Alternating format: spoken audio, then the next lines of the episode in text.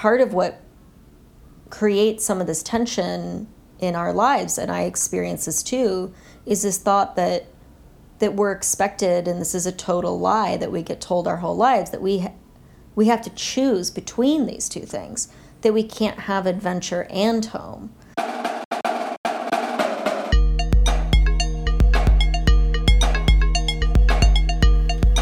Welcome to Deviate with Rolf Potts. Today I talk with author and philosopher Chloe Cooper Jones, whose memoir Easy Beauty was a New York Times notable book last year. Easy Beauty isn't listed as a travel book. It tends to be listed under philosophy or disability issues or memoir, but it has a lot of travel in it, since each chapter takes place in a different city, some of them as far flung as Italy or Cambodia. The title Easy Beauty comes from a philosophical idea connected to Bernard Bosanquet, who suggests that easy beauty has an immediacy to it, like a sunset or a rose, whereas difficult beauty requires time and patience and education to appreciate its complexity. Bosanquet also talks about the concept of width, which involves beauty that makes us realize our own smallness, kind of like Kant's idea of the sublime. My conversation with Chloe took us into many thoughtful and surprising directions. We talk about the ways experiences that are curated for us differ from those that take us by surprise. We talk about how the hero's journey can be a very real thing, even in modern life, and how taking journeys is good for both the health of the traveler and the health of the community he or she returns to. We talk about the dangers of reducing a person or a culture down to their most tragic aspects and how Aristotle's paradox of tragedy might apply to travel experiences like dark tourism. Before we jump into the conversation, I'll mention that I have a few slots left in the travel memoir classes I teach each summer in Paris.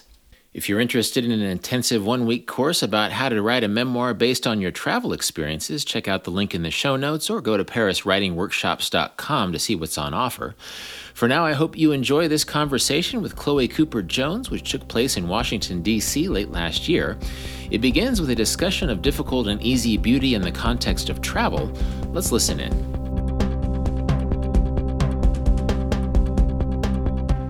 It feels like travel, the travel industry is geared towards easy beauty because we go to the obvious places.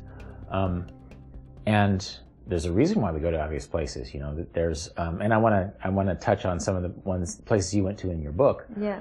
But um, one thing I argue for a lot in my new book, The Vagabond's Way, are, is this counterintuitive thing that the tourist, the travel industry doesn't encourage us to do, which is, you know, slowing down and making yourself open to boredom and mistakes and loneliness and things like that, because it feels mm-hmm. like, in the travel sense, and there's a ton of travel in your book. Um, and so I'm, I'm curious about unpacking some of this stuff in the travel sense that uh, difficult beauty comes in finding the non sightseeing vista Instagram overlook type places. Yeah. Um, and so to sort of as, as a window into this place, I was tickled that you went to Lake Como in Italy mm-hmm. because of social media advertisement.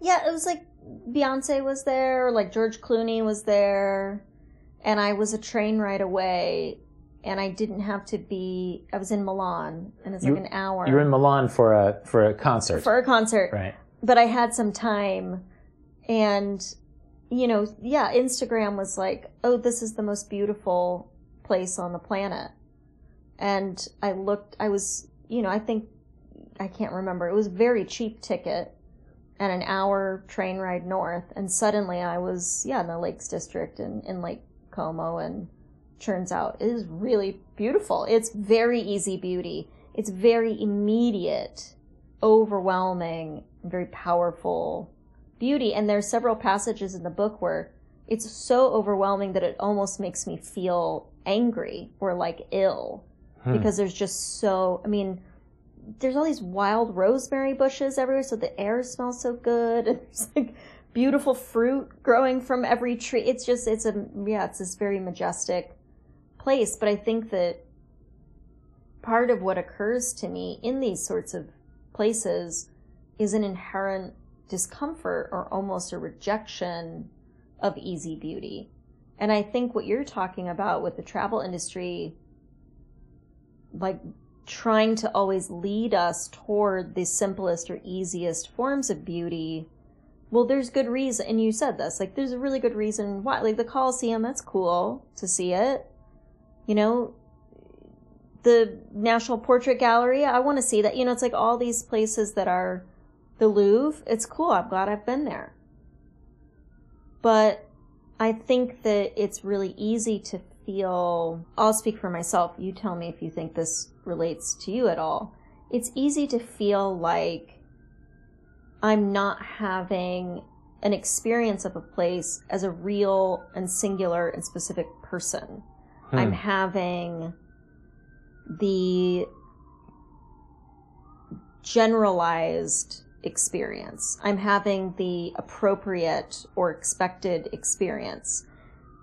And sometimes that curated and expected and quote unquote appropriate experience of a place is very nice, is excellent.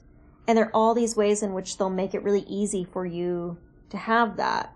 But I just don't feel like I'm a real person. I feel like I become like a number or I feel I become, um, yeah, just a, a, a empty consumer. But I also don't want to be snobbish or turn away from those experiences.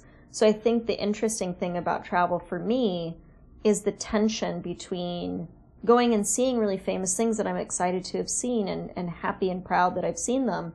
But then also, I think what you just said a few minutes ago is so brilliant and beautiful, like leaving space for boredom and for failure to get lost, to not have a plan, to have a plan go wrong, to get on the wrong train, to talk to people you didn't plan on talking to, to wander into a place you didn't think you would go.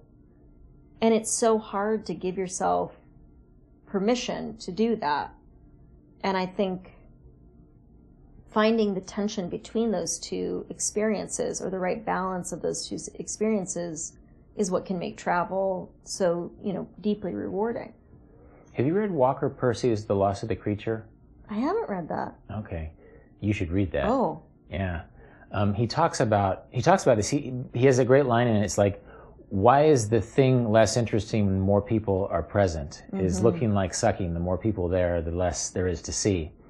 He's yeah. talking about he hypothesizes these travelers in Mexico who discover a, an, an, indigenous corn festival by accident and they're really excited about it. And then he sort of breaks down philosophically how that is suddenly a dangerous experience. Like if they run into an anthropologist who explains it, then that sort of takes away from the mystique of what they just found. Mm. Um, and it ties in um, to what we're talking about. Just the idea of a generalized experience. Like uh, you go to a tourist, you go to Teotihuacan in Mexico, and you stand in line and you buy a ticket and you look at the wonders of Aztec civilization, but it doesn't feel like yours. You know that yeah. you, you that you're one of a unit. You are you're a member of of the mass tourism industry. You know yeah. that you're not right. someone who who stumbled upon this.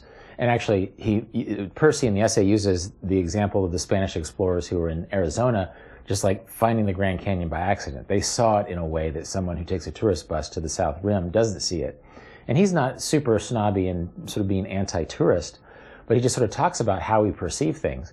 And it reminded me of what you were talking about just in the idea that these easy beauty travel experiences that are often curated for us, um, that are usually curated for us, um, by the very fact that they are curated for us, they become mm. less ours, I guess. Yeah, yeah. Or I feel like I'm being spoken to by these curated experiences. Necessarily, a curator has to say, what do people like? What do people want? You know, how do I, how do we make this thing appeal to people? But of course, I'm not people. I'm, I'm me. I'm, I'm Chloe. You know, you're Rolf. Like, so, so it's never ever speaking to me directly. And that's okay. That, like, that's fine. But, but I'm highly aware of that distance, um, or the, just the sort of feeling, the gap between being a singular person, a self, and being treated or communicated to as people. And I think maybe this experience is sort of heightened for me because I often travel alone. And interestingly, like when I travel with my son now, I don't, I, I don't feel that gap quite as much because I just want him to learn as much as possible. I'm so grateful for anybody who's going to be teaching him something or a tour guide that's going to be leading him around.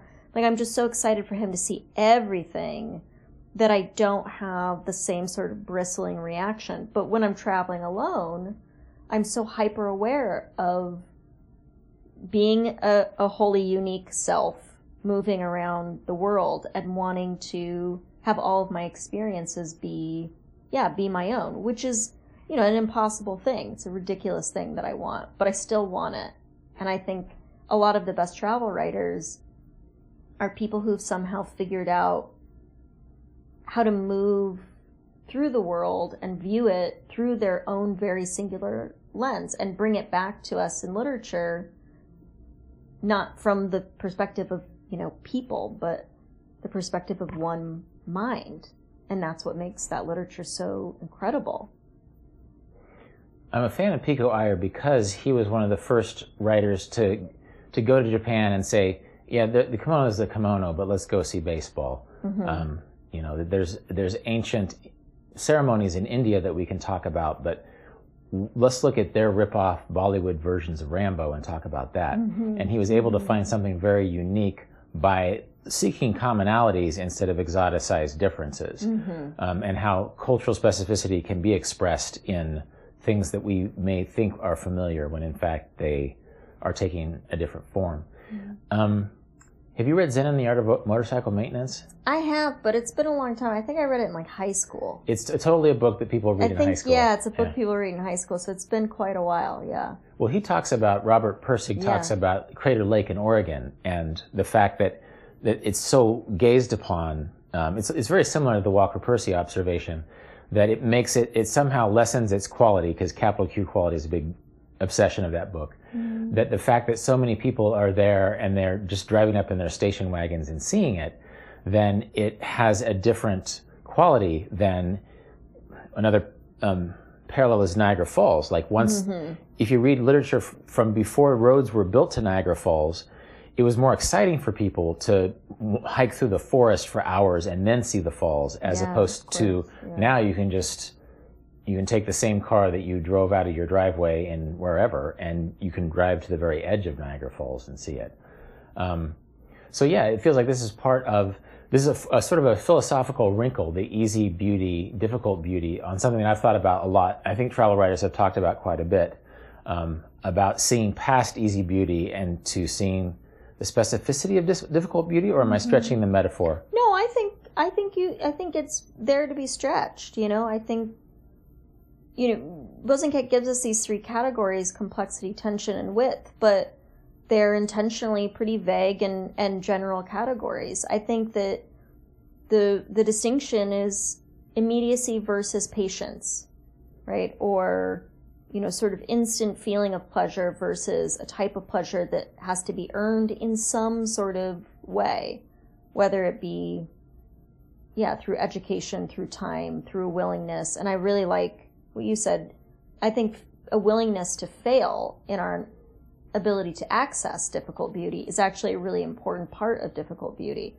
because difficult beauty will arrive first not as beauty at all. And so our first attempts to really understand it or to to really take great pleasure in difficult beauty will probably start with failure. Hmm. We'll start with like spinning our wheels, not knowing what we're looking at, what we're hearing, what we're watching. So, yeah. Yeah, I think the, the disorientation of travel sort of favors that. Travel is a good setting in which to seek, even though we've been sort of marketed to seek easy beauty, travel lends itself through through displacement to sort of accidentally stumble into difficult beauty. Yeah. One thing I noticed, like the believer version of you, you had an essay that appeared in Best American Travel Writing, and mm-hmm. a lot of that is in the book. I'm not sure if this part made it into the book, but it interested me. You ran into a woman after seeing Lake Como who said that, um, what did she say? Oh, it's nice for tourists, but I'm, ac- I'm accustomed to this view. I'm bored of it. Did that make it into the book? No, it's not in the book, actually. Yeah, the, that ch- that's interesting that you point that out. I, that's the ending of the original essay about Lake Como is um, yeah, there's this beautiful Italian barista that used to work at the coffee shop down the block in Brooklyn. And I said, oh, I, you know, I just went to Italy. And she said, oh, where did you go? And I said, oh, I went to Rome and I Venice I went to Lake Como. I went to Milan. And she was like, oh God. You know, and she just sort of immediately, she was very nice, but she just immediately said, yeah, well, that's where the tourist goes and I prefer, I prefer a different view. And the second she said it, it deflated the power of, mm. of what I had seen. And it's so funny to me because I, there were some readers that wrote to me going, I would never let anybody deflate the power of if I thought something, and I, I just like, no, no, we do that all the time. We do that all, we do it to ourselves. Like, I've lived in New York now for over a decade, and there are things that thrilled me in the first year of living in New York, the first few times that I visited New York City that now I'm just like, ugh, God, I can't, I couldn't stand doing that thing or going to that place again, or I'm so bored of the High Line or something like that. You know, no offense to the High Line, but I don't want to go there anymore. I'm bored. And that's okay. That's just part of being human. Like things that thrill us shift. They shift because of our overexposure to them or the way that we're fed, you know, exposure to it through media or um, or other sources, and also like other people's perspectives on those things. They that just that's just being human. So people who are pushing back against that, I think, maybe just don't know themselves that well. It's sometimes kind of sad. Like I wish the High Line felt the same every single time I saw it, but it doesn't. You like the High Line still? Yes, but now it's it's it's it's woven in with stories. It's like where my nephew Cedar lost his the, oh. the, fedora hat that he'd bought from a street vendor, and it's places where I walked at night with girlfriends that I no longer mm. talk to, and and things like that. And see, that's a nicer way of talking about exact. That's like the this is you're saying the same thing, but in the but in sort of an inverse way, where it's like the places change for you too, but but certain places become richer with meaning hmm, hmm. through exposure. Whereas I'm like, well, but of course I have my own versions of that. Places that be through through constant exposure become richer with meaning, and other places that lose their power for me through exposure. Yeah. Well, I I um just so my listeners know, the the High Line is this elevated, this great reclaimed elevated park in New York. It's great. Um, that's that's worth going to for sure. Everyone should go there for sure. but actually, while you're talking about the High Line, I was thinking of Barthes famously said he loves to eat in the Eiffel Tower restaurant, mm. and when he was asked why. This was years ago. I don't think Barthes is around anymore. He said, "It's the only place I don't have to look at the goddamn Eiffel Tower." Right? Oh, that's funny. Um, and I don't know, maybe that is apocryphal, but just the idea that per, this metaphor. I wrote a book about souvenirs, and I was like in at the edge of the fifth arrondissement. I was like an hour's walk from the Eiffel Tower. I went to a souvenir store and it was full of Eiffel Tower stuff. And I asked the woman who ran the store, "Why do you sell so many Eiffel Tower stuff when you're this is Hemingway's neighborhood, this is Orwell's neighborhood, all this interesting thing happened there?" It's like, well, people want to buy. Yeah. You know, that that the Eiffel Tower is such a metaphor. And actually, I actually had friends. Um, I guess you would call them working class friends who visited me um, in Paris, where I teach a class every year, Wichita friends, and they were so excited to see the Eiffel Tower because mm-hmm. that certified that they were there. Yeah. Um, and in New York, it might be the Statue of Liberty more so than the High Line. But I think that there's ways of being jaded. There's almost sort of a hipster vernacular. You know, that this woman, you just happen to run into her in Brooklyn. Brooklyn has old hipster affectation. Just the, the one downsmanship of the hipster. You know, anything that's too mainstream, you don't want to praise too much. That yeah. could be a Generation X thing. But, um, yeah, why why did that line get a, a dropped from the book? Because I thought that was interesting. That was an interesting counterpoint yeah. to to Easy Beauty. I think yeah, I don't I I think because the book ended up well, this would have fit. I mean, I don't know why exactly it got dropped from the book. I think the way the chapter ends now is very much about the whole book is very much about perspectives constantly shifting and con you know throughout the book, almost on every page, there's an example of me thinking a thing and being wrong. And that was very intentional and, and also sort of a strange thing for memoir because, or nonfiction, it, typically like the basic rule, like the first rule of nonfiction is um, you need to trust your narrator. You need to trust that they're telling you the truth.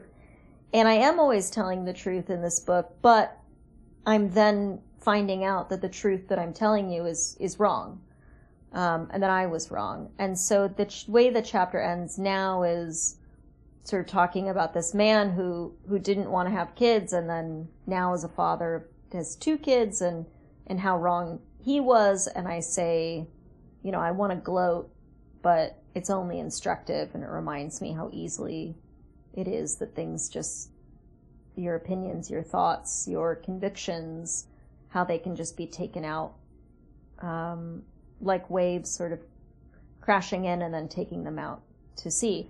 So I do think the barista example accomplishes a similar thing, but I don't know. I had my reasons at the time for needing needing to change it. That's cool though that you remember that line. Thanks. It was cool. I, like I, I just grabbed onto that just because it was it was this twist of the Yeah. easy beauty thing, and so much of your book is about self narrative and how the story you tell about yourself, even to yourself, can change. Mm-hmm. Um, And it feels like as travelers, oftentimes our first story is I saw the Eiffel Tower, and then after the sixth time we go to Paris, it would be too embarrassing to be that excited about the Eiffel Tower, even if it is sort of awe-inspiring.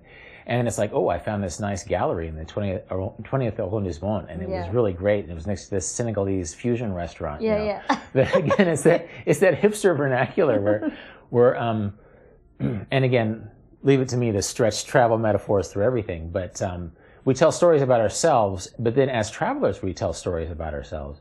And it sounds like two tensions in your book. Actually, another another big travel trope is Cambodia and the dark tourism that comes with Tam- Cambodia. And I want to get to that. That's sort of the other pole. That's the antipode, in a sense, to, to Lake Como. But then you also have these two uh, forces in your life: your mom and your dad, and and um, and so your dad is this wanderer, and you were born in Bangkok. Is yeah, that right? was, yeah. Yeah. Does that confer any any dual citizenship? No, actually, they it used to be the um, it was like the year before I was born. If I had been born like one or two years older, I would automatically have dual citizenship. Mm-hmm. But then they changed it, and I was born to two American citizens that were just living abroad for many years. So I was just just an American. Right. Well, I, I should probably tell my listeners that actually uh, there's sort of a post hippie trail narrative to your parents being in Asia, and then I know you. I've known you for at least ten years because we're both from Kansas, right? Um, but I thought that was interesting. I don't think I knew that about you. I don't. I don't think I knew that you were born there and that your parents were working in Kathmandu. Your mom was teaching in Kathmandu, and so and then your dad, like your mom, it sounds like she's a little bit of a farm girl, ranch girl who has horses in Kansas, whereas your dad was just sort of a hero's journey, wander the earth type guy. And I read their situation um, right around the time you were born, and they sort of wanted to be what would now be called digital nomads, right? But like pre-digital digital nomads, they just sort of wanted to live indefinitely, or at least your dad did. Um, and so, how did that influence you? Like your hard wiring. Um, this isn't in the travel section. Easy Beauty is not in the travel section. It struck me as a travel bu- book because travel is close to my heart. Um, how hardwired you were you to become a traveler? I think extremely hard work. I mean, I think this is a travel book. I mean, it, it gets called whatever. It gets called all kinds of different things, and people put it in all different s- sections of bookstores. But it absolutely is a travel log. I mean, every chapter takes place in a different city. My mother was really, in many ways, the driving force of this travel through Asia. She'd always wanted to go. Her sister, my Aunt Georgianne, was teaching in Nepal.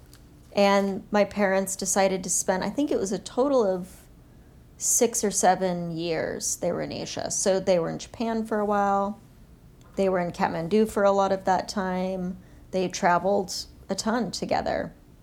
And there was a group of people that they fell in with that, yeah, spent decades overseas, especially in Kathmandu, it was very easy to live and you didn't need a lot of money. I was born in Bangkok just because of the hospitals, but we lived in, in Kathmandu. And my first few years of life were in Kathmandu. Hmm. But I, you know, I grew up, I think there were two things that my parents really heart, you know, built built into me in a really profound way. And they had two very different approaches to these things. One was travel, and the other was art. And my mother, as a traveler, was really curious, very thoughtful, a great collector of things. And she brought back from Nepal and from Japan and from other travels all these like incredible rugs and prints and paintings and the actually the bracelet that I'm wearing right now. And your you know your listeners can't see this, but you can see this. All three of these bracelets are from Nepal. The day she found out she was pregnant, she went and No bought kidding. these bracelets. Yeah, They in look brand new. Kathmandu. Yeah, they're from the 80s. Mm-hmm. And she bought them and wore them and saved them and then um, gave them to me when I was in my 20s, and I've been wearing them ever since. So I still have, I mean, this is actually just like an incredibly representative thing of both travel and art in my mother's way of thinking. It's like art for her and travel was very relational. It was very, it's very communal.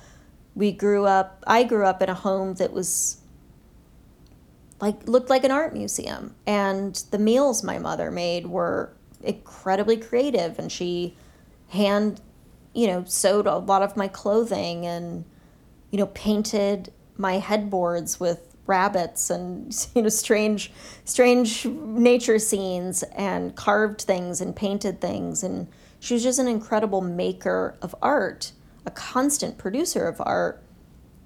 But her idea of art and travel and seeing the world was really about it was just it was relational it was interpersonal. It was about making something for someone or capturing an image of some someone or something she loved our house is like filled with horse paintings because she loves her horses so she paints them over and over and my father's idea i think of both art and travel was much more about launching the sort of singular genius wanderer into the world.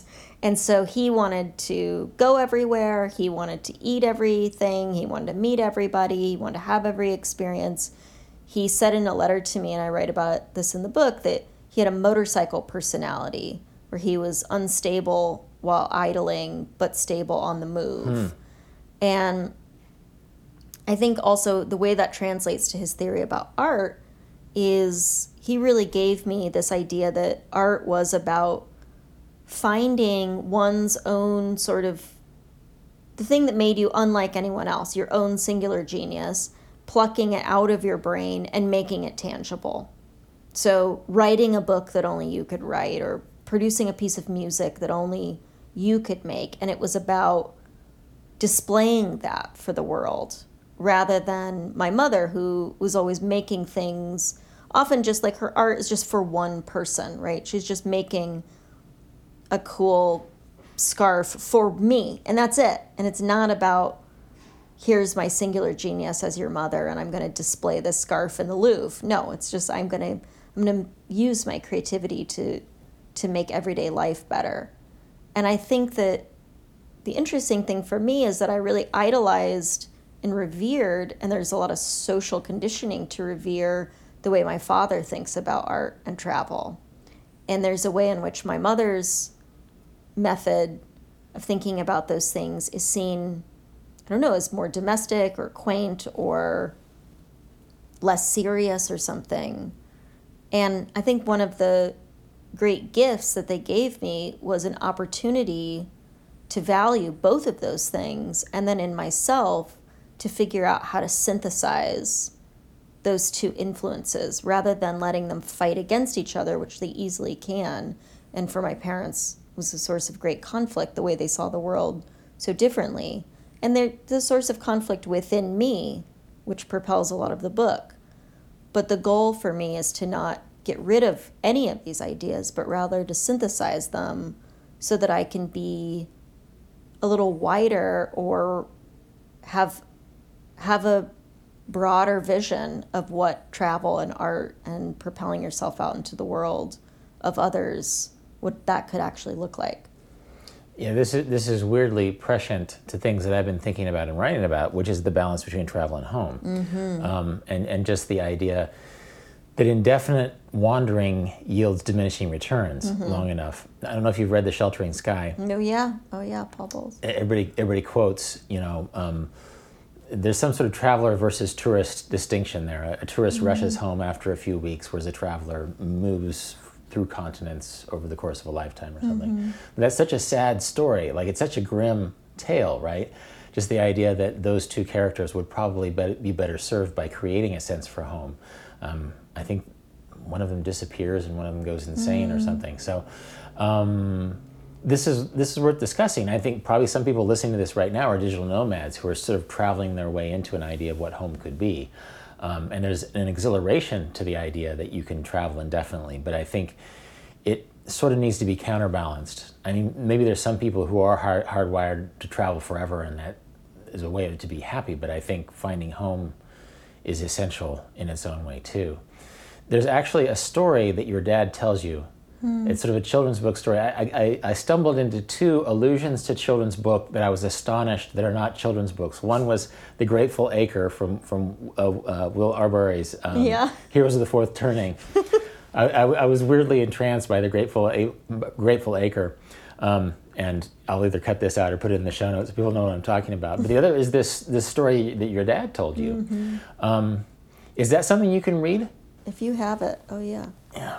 Oh my gosh, this is great. Okay. My father had an idea for a children's book. He recited the idea to me many times when I was little. It was to be a story about beauty.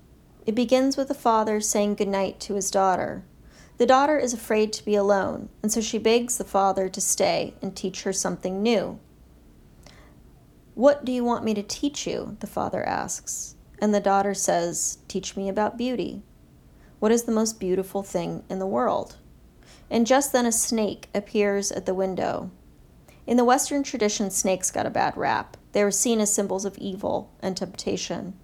But in the Eastern tradition, snakes could represent growth, rebirth. The snake comes in through the window and takes the daughter and says he will show her the world. And the snake takes them to the Taj Mahal. And the daughter asks, Is this the most beautiful thing in the world? And the snake says no, and then shows them the Grand Canyon. And the daughter asks, Is this the most beautiful thing in the world? And the snake says no, and takes her to the top of Mount Everest, and then to the bazaars in Nepal, and then to the temples in Japan. And the daughter says, Which of these things is the most beautiful? And the snake says, None of these things are the most beautiful. I will take you one last place. And the snake flies the girl back over the fields of Kansas and down a familiar street and through the window of a familiar home. And the snake says, Open your eyes and see. And there is the father reading this story to his daughter. Yeah. My dad used to tell me that story a lot at, at night. He'd be like, Oh, I'm going to write this story. And he would tell me at nighttime, and he would change the places all the time. And they'd always be places that he had seen. And so the snake was always taking me to, yeah, like the bazaars of Nepal or, you know, some, some great museum that he'd visited. But the idea was like nothing was more beautiful than the father reading the story to the daughter. It, it's such an elegant narrative, you know. Just, but it's it's almost like a a Buddhist presence type thing, you know, that all you have is where you are. So maybe that's what beauty is, mm-hmm. you know. Yeah, and then, but I mean, the, the sort of irony of it is my father is incapable of staying in one place. His motorcycle personality made it such that that staying and reading to your child was not really a thing he could commit to. And there's at the end of the book, or in that same chapter actually, um, ends with my mother is reading to me. We're all in a hotel room in Miami and it's pouring down rain. And she's brought all these books to read to my son.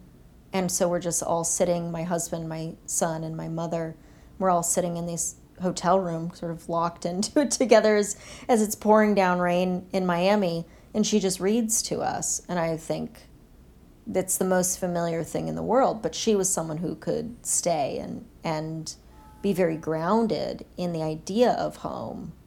And I think that part of what creates some of this tension in our lives, and I experience this too, is this thought that that we're expected and this is a total lie that we get told our whole lives that we we have to choose between these two things that we can't have adventure and home that we can't have solitude and partnership that we can't be free and be a wanderer and also honor our commitments to the people that we that we call home.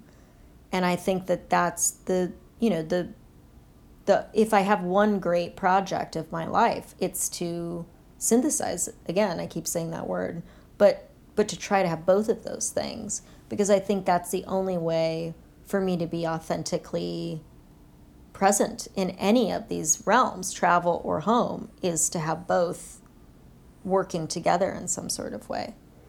Well one twist and i'm going to paraphrase this wrong after you tell the story about your dad it's just the idea that the hero's journey only mm-hmm. works if the hero actually comes back and comes home. Odysseus, yeah. the Odyssey only makes sense if if Odysseus comes home. Um, yeah. And that's something that your dad had trouble doing. It sounds like. Yeah, the hero's journey ends with the hero returning with new knowledge, and then being able to implement this new knowledge or this, you know, golden chalice or whatever it is into home. So that's part of why the hero's journey is such this incredibly enduring, psychologically powerful narrative structure, right? Is that you feel something is missing in your life and part of maturity and part of growth and part of being a self that's separate from from the community that birthed you or raised you is leaving home and then going and getting something, right? Whatever it is. And and then returning to a home being able to be more more whole and if you can't do that, if you're always wandering, um, then yeah, then the journey it sort of never ends, which I think is part of the appeal, right? You don't want the journey to end because that feels like death or something, but it's not because the hero's journey is it's a circle, so you can just go on it again. You can just keep going. like people are like, I don't want to end the journey because that's death, and it's like, or you just get to go on another hero's journey, like a new one.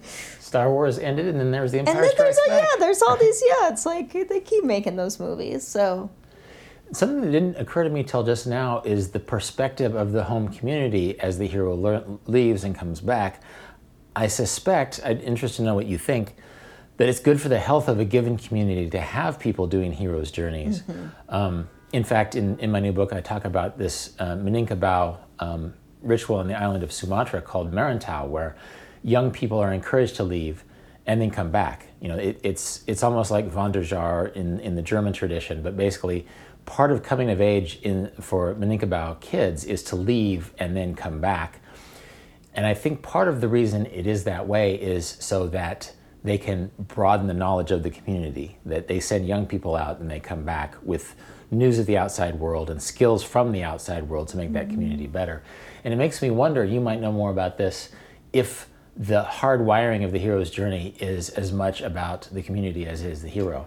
I think absolutely it is. Yeah, 100%. And I think that that's part of the beauty of the balance of the hero's journey is that the hero's journey is often this solitary endeavor in which one figures out what they're made of, right? They are tested by all kinds of um, you know, if you actually just look at the 12, you know, sort of 12 basic steps of the hero's journey, which my book has 12 chapters hmm. for a reason, hmm. um, and maps onto all of these things very intentionally.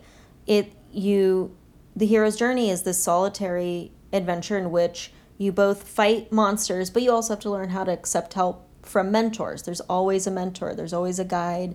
And quite often the hero doesn't listen to the mentor first and then figures out how to. So it's, it's a story about really figuring out how to be a member of a community, how to be strong, how to withstand difficulty, how to listen to other people, how to incorporate other people's expertise into your own toolkit and then take something f- that you know from from this adventure back and become a better member of your community and you need that balance because that solitude, that loneliness, that single self is, I think, always in search of a whole and a community.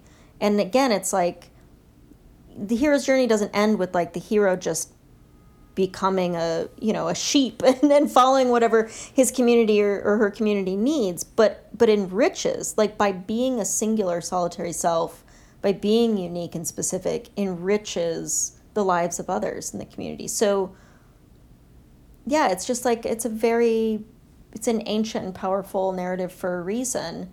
And if you can't figure out how to come home and give to people if you can't figure out how to take the wealth of your knowledge and share it, I think there will be a feeling of incompleteness um, for a lot of people, certainly for me.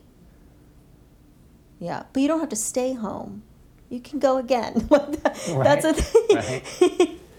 so, well, it's yeah. through like your book does not end with some sort of grand epiphany. I mean, it has an no. epiphany of sorts, but it doesn't end with the narrator being complete but there's a mm-hmm. realization of that of the relationship it feels like that you were just talking about yeah i mean it, it ends it's the only chapter that takes place in brooklyn for the most part and i come home and in many ways it's a it's absolutely the quietest chapter a lot of it is me walking my son to school or um, you know doing dishes with my husband or making my favorite sentence in the whole book is actually in that chapter where we're just talking about what to make for dinner on a busy weeknight. You know, you're like stressed out Tuesday night dinner, and we just decide to make gyozas, which is this frozen dumpling that we eat a lot of in our house on a busy Tuesday night. And so the sentence is just frozen gyozas again.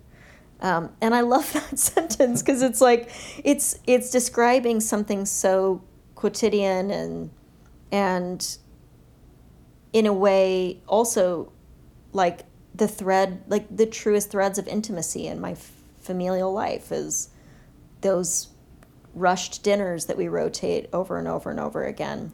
And so the goal of that chapter in following the hero's journey is that you know i begin the book talking about the grandeur or the beauty um, in in using sort of very stylized prose to describe things like Bernini sculptures and Verdi operas. And I use that same prose and that same reverence at the end of the book to talk about walking my son to school, making a Tuesday night dinner. And the book ends with me just listening to the sounds of my husband making me coffee. And so to try to find those moments as powerfully beautiful as a Bernini sculpture, which is not to to diminish the Bernini, but in fact to just add this new depth of beauty in my life, which at the beginning of the book I can't appreciate. I don't know how to hmm. appreciate it. Hmm. But the new knowledge is that I can appreciate those things and find find the same aesthetic joy in those moments that that I found in, you know, looking at at a lake in Italy.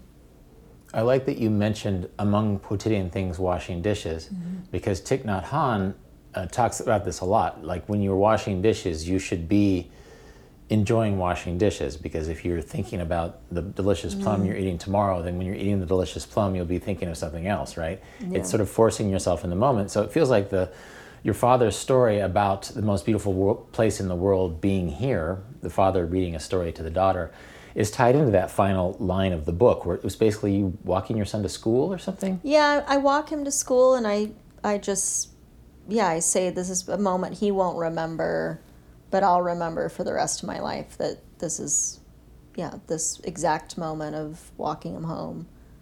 Um, and it was like i remember this so well because it was new york has in the fall you know this well like just the best light in the world, I think. Um, and New York City in September, October, November is my absolute favorite place in the world. So it was just one of those like perfect, warm, but still very like fall afternoons. And I thought, this is. This is the most beautiful thing I'll ever experience, just holding my son's hand, walking home from school. I think some of the best travel epiphanies are realizing the beauties of home Um, Yeah. When my wife lived in Brooklyn, she would often go. I forget which part of Brooklyn is, but you're sort of looking over at Manhattan. I'm sure Walt Whitman wrote a poem about it at some point. um, but it reminded her. Of, she, it was an open sky that reminded her of Kansas, of being from Kansas, and so she could sort of marry these two parts of herself. You know, this aspiring actor person who's reminding herself of her groundedness. Um, and of course, now she's a Kansan again. You know, now that she's married to me. Um, I did promise we would talk about Cambodia and dark tourism, so we should probably go there. Let's do it. So you went to Cambodia and you met your, your tuk-tuk driver. Remind me his name. Chetra. Yeah, Chetra. Um, and it feels like, and correct me if I'm wrong, but he had like a menu of things to do. Yeah. Uh, a literal like sheet of things you could do as a tourist. Laminated, like diner style laminated menu. Yeah. And as I saw in Cambodia 20 years ago, I'm sure it wasn't that different. There are some temples, but then there's also the killing fields, you know, mm-hmm. Tuol Sleng prison. Mm-hmm. Um, and you were literally going there to sort of take a look at dark tourism. Mm-hmm. And so, why, you know, you'd been to Lake Como, it's sort of an easy beauty place. Was this about difficult beauty or something else? Yeah, I mean, I, I had this idea for um, a dissertation, which then I abandoned, um, which I still think is a good idea, but I abandoned it. Anyway, that I would write about this idea called the paradox of tragedy, which runs all the way through philosophy, but really begins with Aristotle, who just simply asks when he's thinking about the poetics and aesthetics and storytelling asks, you know, why is it that in art we want to experience sadness and tragedy and horror? And he says, you know, there's all these people that are going to see Oedipus Rex in their free time. And that play doesn't end well, spoiler alert. So As, to, as opposed to all those ancient Greek romantic yeah, comedies, right? yeah, a lot of these. So it's like people are going, you know, they're leaving a long, hard day of working in the agora, and then they're going to watch someone, you know, stab their eyes out, and and and Aristotle's like, why do we want to do that? And he comes up with really great answers. One is simply, well, the thing that makes us human is our desire to know. Man wants to know. Man's desire to know is what Aristotle says makes us human. So we want to know everything. And he has a great line in the Poetics where he says, even the vilest creatures in the throes of death, we want to know what that looks like. We want to know what every feeling feels like. But we don't necessarily want all those things to happen to us. And we don't necessarily want to feel all those things in relation to ourselves. So art can be a wonderful place to explore the darkest regions of the human experience that we need knowledge of and we need to sate our curiosity of, um, but we don't necessarily want to experience or, or create in real life. And then the other thing he says is, is catharsis. And at that time, that word catharsis would, was a medical term that literally meant purging wounds. Um, and he's the person that sort of uses this term in the way that we think about it now when we talk about, you know, emotional catharsis is a purging um, of the feelings that gather in us. He says specifically of pity and fear, and that we again we need a place to put those emotions. And so we pity Oedipus and we fear his fate, and he enacts those for us on a stage, and we can cry and we can yell or we can be afraid and we can purge those emotions and then we don't revisit those emotions on our children or our loved ones or strangers in the street so he he thinks that this is that tragedy plays a really important role in being a well-regulated human and then lots of other philosophers throughout the history of western philosophy picked up this thread and they explore the paradox of tragedy in music. Schopenhauer talks about it in music. Kant talks about it. Um, and then my sort of my mentor in philosophy, the person who I worked with most closely, um, the most brilliant philosopher of aesthetics that's alive right now, Noel Carroll, wrote a very famous book about horror or horror films. Why do we want to, you know, why are there 18 Saw movies or whatever? Why do we keep wanting to watch these Saw movies? Um, well, there's some important things that are happening mentally and emotionally when we're watching, you know, Jigsaw lock a banker on a in an elevator. I haven't seen these movies, so I don't actually know. I think that's basically the premise, though. I haven't, I haven't seen that either. Yeah. But, but I went through a very specific life phase where I watched horror movies. When I was about 14, that's all I wanted to watch. Yeah. So that's probably interesting age wise, too, right? There's a lot of rage happening in your teen years, a lot of emotions to purge. So I I had read a lot about dark tourism, but I hadn't seen anything in the philosophical literature hmm. that was applying this paradox of tragedy to people's vacations. So we talk about it with art, we talk about it with music, we talk about it with plays, we talk about it with movies, but there's this phenomenon, and I think it's still growing, this phenomenon of people spending their hard earned money and time and effort to travel to places that have experienced tremendous tragedies. Cambodia and the Khmer Rouge being being one of them. And I had read this outrageous statistic that was and I'm going to get it wrong now, but it was something like 75% of the GDP of Cambodia came from people coming flooding Cambodia to go see the killing fields and to see um, Tuol Sleng or to go, you know, there's there's all these in Bat I went to Battambang too, which is not in the book, but there's these caves that you can go to in Battambang where you can see where people were just thrown into caves and died and you can see their skulls still. And this was something that people were paying money and buying tickets to go go look at. And so I, I wanted to explore this idea of paradox of tragedy and try to understand the travel aspect of that, being so interested in travel. And I think that part of the problem of this project, which I write about in the book, is I really thought I could be a distance observer to this phenomenon of people going to look at towers of skulls and that I wouldn't be a participant. And yes, I'm going there, but it's like I'm not really there. And so I was always, you know, and that's false. Um, and so a lot of the chapter is sort of me at odds with the project itself and what I'm doing, and then recognizing that I'm capable of, just like so many of these people around me, like capable of sort of a dehumanizing instinct, reducing a culture and a people and a history to tragedy, to its most tragic aspect. And throughout the book, a lot of what I'm talking about is people's ability to do that to me with my disability, to reduce my humanity down to what they see as a pitiable aspect. Describe your disability quickly because we Um, haven't touched on it yet. I have sacral agenesis, which means I was born without a sacrum bone. So the set of nerves that the sacrum controls, I, I don't have those nerves. So I'm much shorter than the average human woman, adult woman. I don't know, I said human woman. Uh, average adult woman. I walk with like a sort of side to side gait that's very pronounced. Um, I have also a pain disorder that is related to um, hip dysplasia and, and various spinal difficulties. So I'm very visibly disabled. It's it's not very possible to be around me without noticing this. And a lot of the idea around disability is that it's something to be pitied and feared.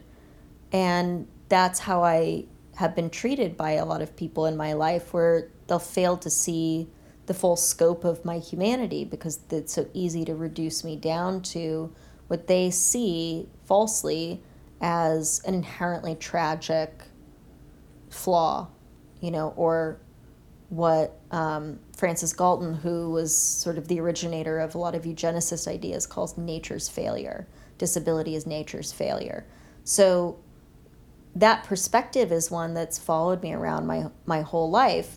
And in Cambodia, I have this moment of realization of just how human that that is and how easily I can do that to other people. And that's a very important thing to recognize because it's often it's often very easy to go like, "Oh, people are doing this to me." And hmm. it's like, "No, all of our brains are bad. all of our brains are capable of these profoundly um, reductive or stereotypical, or we all just reach for narratives, ingrained narratives, and if those narratives are bad, then those are that's what we put forward. So in the book, when I'm talking about disability or when I'm talking about the way that I'm viewed, it's extremely important to me that I'm not ever asking the reader to think about a behavior that I'm not also equally willing to think about, and that we're on this sort of journey of thinking about bodies and space together. And there's no like me versus anybody, there are no villains in the book. Well, you position yourself as a villain as much as a hero. To- right? Oh yeah, I'm total. I think I'm the worst person in this book by a mile. like there's some readers that have read this, but I, most people have been like, "Oh, it's good that," but there have been some readers that are like, "She doesn't know that she's the worst" or something. not not really that, but you know, like, and I'm like, "No, I know, I know. That's the whole point." it's like I wrote it. I you know? wrote it. I know. I told you all this stuff about myself, but it's true. You know, it's just it's just it's just um, yeah, it's just the darker, less favorable parts of being alive, being in a human mind. Well, it's interesting how your story, I mean, the story you tell about yourself, you, to yourself, and, and the way you present to other people is, is threaded throughout the whole book. It's an interesting moment with you and your tuk tuk driver in Cambodia where you sort of realize that it is sort of absurd that the menu of tourist options is not just you know bus to Angkor Wat, but then also this brutally like the worst chapter of Cambodia's history has a huge uh, tourist industry involved with it, and there's an extent to which he his job involves telling a certain story, being a certain presence, and I think often as travelers we forget about this that we we have guides that we like, but we forget that the guides are performing a version of themselves f- to sort of make themselves more marketable to our experience of the Yep. place. Absolutely, yeah. He and he, yeah, really reveals this where he says, you know, you you like me because I know how to do basically a westernized and like a version of myself that makes you feel safe hmm. and makes you feel comfortable.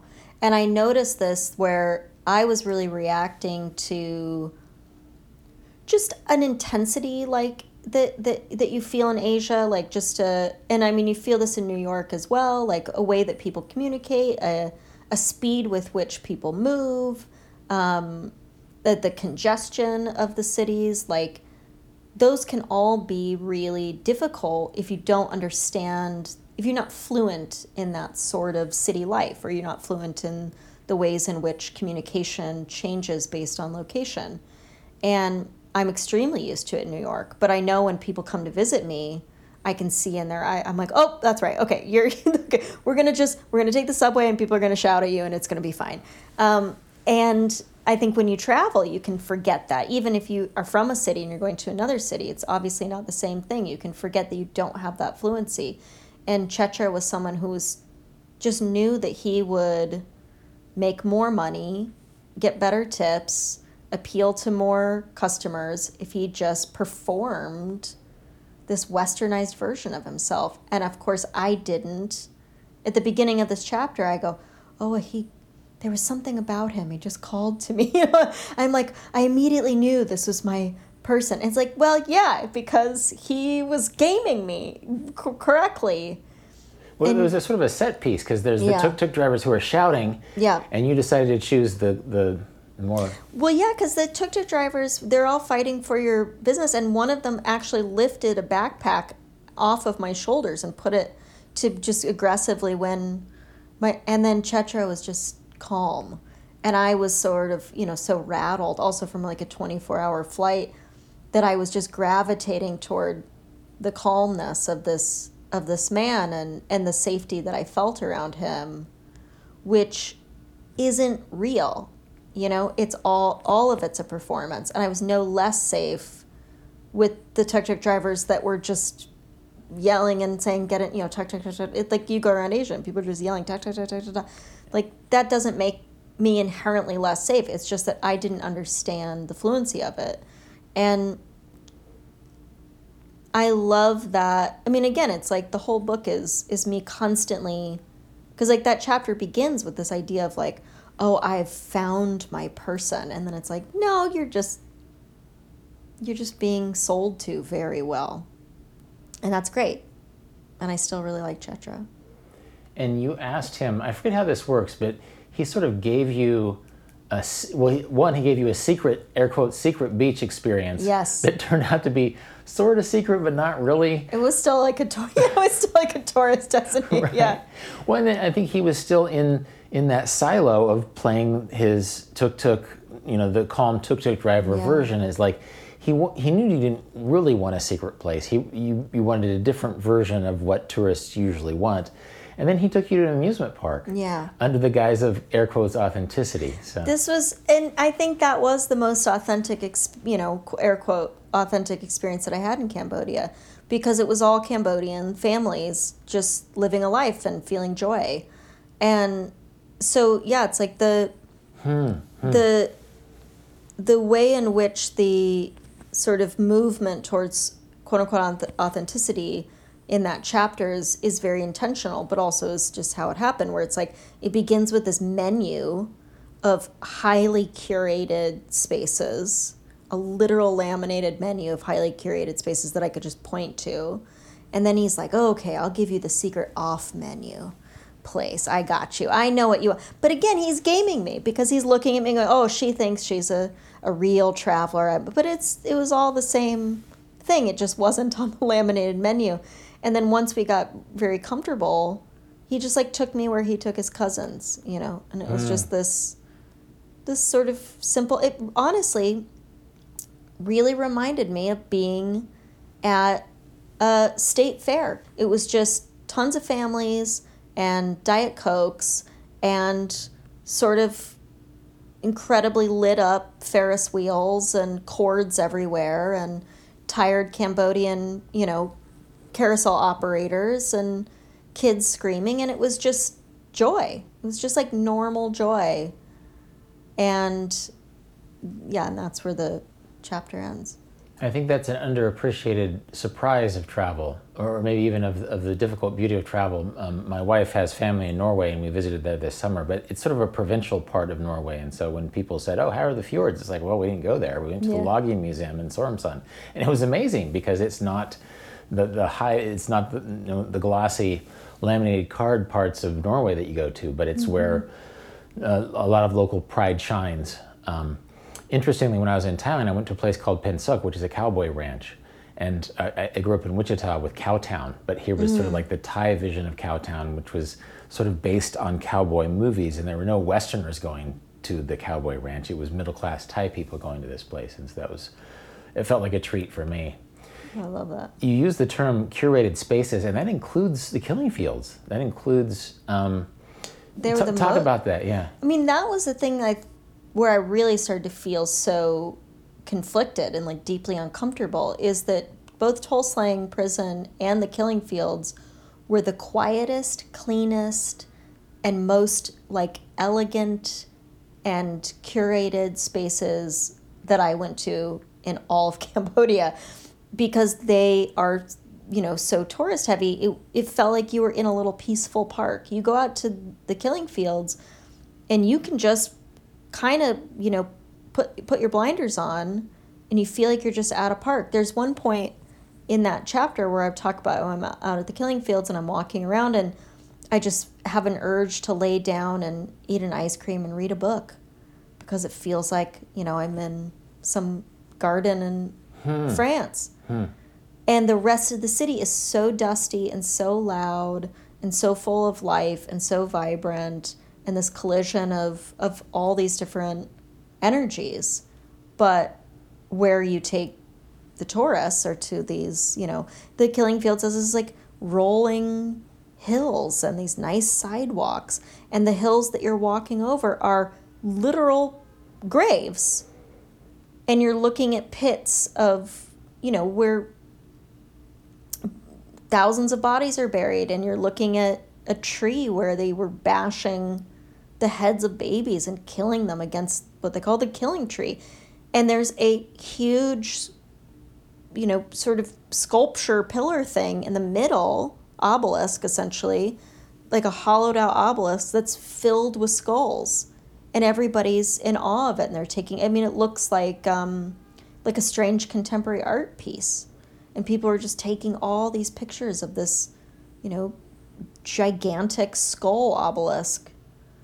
And it was very peaceful, it was very quiet. You could buy snacks, you know? And that felt really awful. to me, it felt so horrible. And I very quickly would would try to get out of those spaces. So my project kind of failed because I didn't know I didn't know how to process my presence in such a space. But one thing I thought about a lot is um, the urge to keep one's wounds clean. And that's what those spaces mm. also sort of felt like was a was an urge to keep a wound clean. And from to, the cambodian perspective. Well i don't even know i i don't know i don't i don't i don't know if it was really from the cambodian perspective. It was i think it was i think it's actually well i don't i think it's about presenting a wound to a western audience as clean and sanitized and safe and i think that resonated with me because I often want to present my own pain or the worst parts of myself or my own suffering in the cleanest, safest way as well. So, this resistance to being authentic, I guess, or honest or messy or um, disordered. And there's a moment where I say, like, oh, do you know, I say this to Chetra, like, do you go and and spend any time here? And he said well we did when it was just a field. But now it's like disney you know it's like Sar- sorrow disneyland. So of course there's nothing authentic left there for for the cambodian people. And, and there's a it's part of the tourist economy. I remember yeah. i went there 23 years ago 23 and a half years ago and i remember experiencing it and it is affecting if not cathartic and then walking by and like a tuk-tuk driver was trying to sell me souvenirs and i felt right. affronted and then the more i thought about it it's like actually you know i got my experience you know i got whatever i was supposed to feel there what has been curated for me to feel my understanding but this guy this is where this is his living you know yeah. that he isn't there pondering genocide um, he's trying to make a living and by selling a few trinkets out there. And so yeah. even just my feeling irritated at him eventually became something that I thought about that gave me another perspective. I think mm-hmm. it's easy to forget in curated spaces, but really anywhere as travelers that the people who live in a place have a perspective that is that is different from yours. Yeah. And it's their place. Yeah. Uh, and so in a way, I thought he was cheapening my experience of the killing fields by trying to sell me souvenirs when in fact you know, he, he understood, he saw it every day. Yeah. You know? It made yeah. more sense to him. So eventually, we're gonna have to let you go fall asleep because you've been up up since four o'clock. I have. What can we leave people with in terms mm. of what we've talked about just now? Because it feels like that balance. There, there's all these balances, you know. You there, there's your Italy experience versus Cambodia. There's sort of your mom's influences versus your dad's. There's the travel yearnings that you have versus the home that you're building and, and these ex- very experiences that sort of replicate certain quotidian moments of travel. Um, and so, what, I mean, we've given our listeners a lot to think about. What can we leave them with? Well, that's a great question. Yeah, there's a lot of, as you're describing, a lot of polarities in the book very intentionally. And the book doesn't offer any answers about how to elegantly or even intelligently navigate these polarities of the self. But I think what it does try to offer, and maybe what I would leave people with, is a person, me, who is engaged in this text in a genuine willingness um, to not feel as though being pulled in multiple directions is a bad thing. And then in fact to feel the sort of polarities of the self or the dichotomies that exist within us and the conflicts that they produce or the failures that they produce that those are all things that can lead us to the greatest experiences of, of beauty, truly difficult beauty. So rather than try to numb or assuage or soften the corners of those things, I think the book is me really trying to live in those in those spaces um, and find yeah and find beauty there. This has been Deviate with Rolf Potts. More about everything that was just mentioned, including information about Chloe Cooper Jones' memoir Easy Beauty, can be found in the show notes at rolfpotts.com slash deviate. And as always, you can contact me with insights or questions at deviate at rolfpotts.com. This episode was produced by Cedar Van Tassel, who also does the theme music. Thanks for listening, and I hope you tune in for future episodes of Deviate with Rolf Potts.